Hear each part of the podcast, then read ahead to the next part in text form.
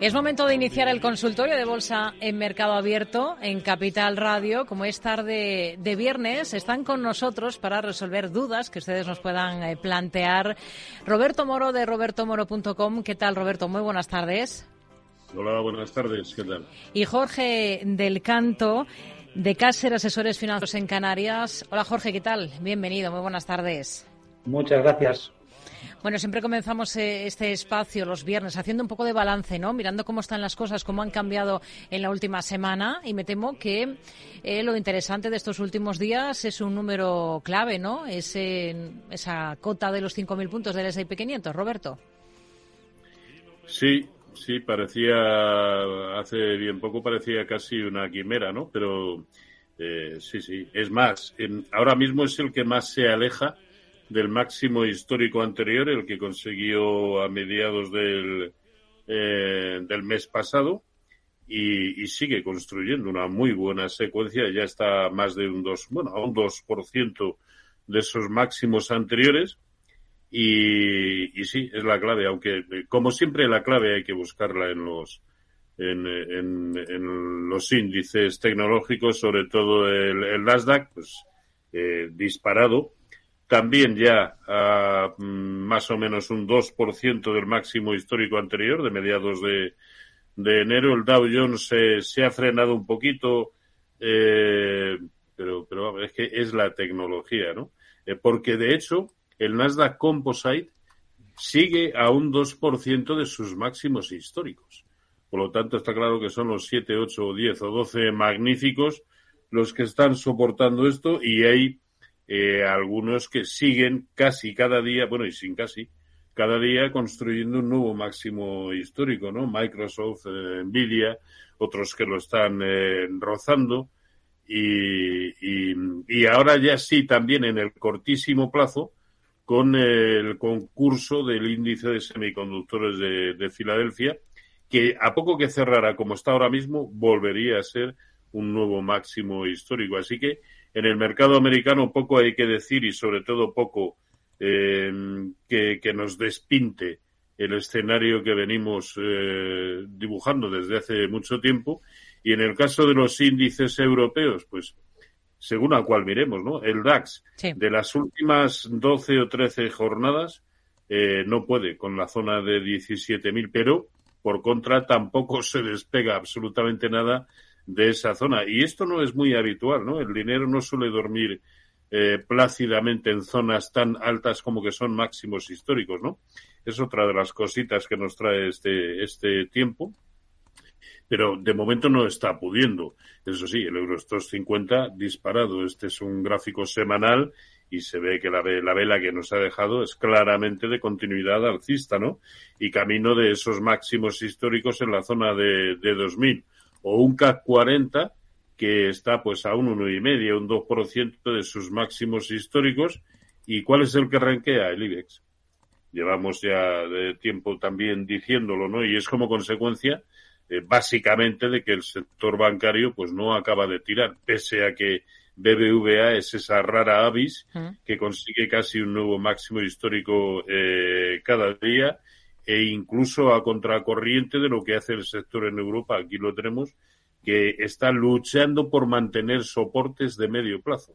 No es que no pueda con la resistencia, no, es que está tanteando los soportes de medio plazo. Así que esta es la foto fija, más o menos, pero que el escenario sigue siendo el mismo. Hoy por hoy todo sigue apuntando a alzas. Ahora, en estos niveles yo creo que hay que contener la euforia hasta que efectivamente todos acaben haciendo lo mismo que están haciendo el Dow Jones, perdón, el Nasdaq 100 y el S&P 500 y el de semiconductores de Filadelfia. Claro, como son los que pitan, pues probablemente acabará sucediendo ruptura del alza. Jorge, ¿algún otro aspecto interesante que esté vigilando en los índices o en algún otro activo de inversión? No necesariamente un índice, no sé, quizás alguna materia prima, el oro. No, la verdad es que es un buen apunte y una buena pregunta la que realizas, porque en línea con lo que ha mencionado Roberto sobre quién está precisamente moviendo los índices en Estados Unidos, por qué este alza tan importante y que está soportado principalmente, no vamos a decir que en un 100%, pero sí en un porcentaje elevadísimo, en un grupo muy pequeño de valores de 8 o 10. Y eso pone de manifiesto una idea que hace tiempo que me ronda y que es necesario hacer muy pública, que más que nunca es necesario hacer una gestión activa de las inversiones y que cuando incluso elijamos un fondo de inversión que invierte en una zona hay que ver lo que tiene dentro, porque hay que pensar que esos 7, 8, 10 valores que ahora están tirando al alza también tienen la capacidad de tumbar un índice en un momento dado, sin que eso signifique que los otros 490 valores del S&P 500 o los otros 180 del Nasdaq 100 se estén moviendo en la misma dirección, porque es que esos 180 del Nasdaq 100, esos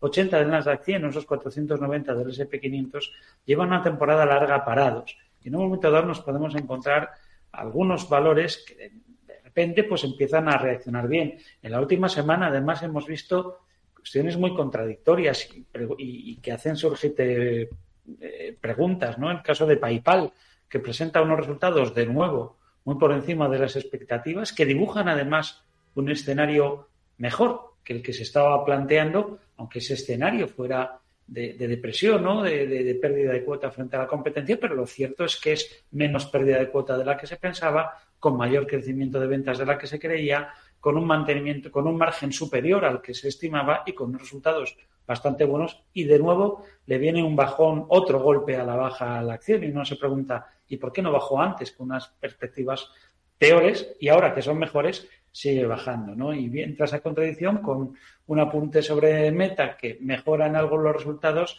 y se dispara. Es cierto que al día siguiente somos capaces de leer una narrativa que lo justifica todo, pero al final la potencia la tiene la narrativa, no los hechos. Y en esas circunstancias pues hay que poner en contexto la situación en la que estamos. Estamos en una tendencia alcista en los principales índices de los mercados desarrollados, europeos y norteamericanos, en la que es lógico que haya reacciones. Al IBEX 35, que lo tenemos en pantalla, le vemos todavía instalado en su versión con dividendos en la zona alta del canal, apenas a un 3,5% de sus máximos históricos. Y si miramos, hoy miraba, por ejemplo, ¿no?, cómo está la situación de los 35 valores del índice, y solamente me encuentro a 9 de los 35 que tienen una situación claramente alcista. El resto están en reacción a la baja o laterales, y entre ellos dos sectores con muchísimo peso, como es el bancario, que quitando la excepción que señala Roberto del BBVA, el resto están o bien en reacción a la baja o bien laterales, y el eléctrico, las energéticas, que también, salvo Repsol, que está lateral, el resto están claramente en situación de reacción a la baja. Sin embargo, el índice todavía se mantiene a un 3%. Pues en el momento que haya una reacción un poco más profunda y acompañen esos sectores que tanto peso tienen, pues no es extrañar que veamos una corrección de un 8 o un 10% adicional, sí que eso desvirtúe en absoluto el marco alcista en el que aún nos encontramos.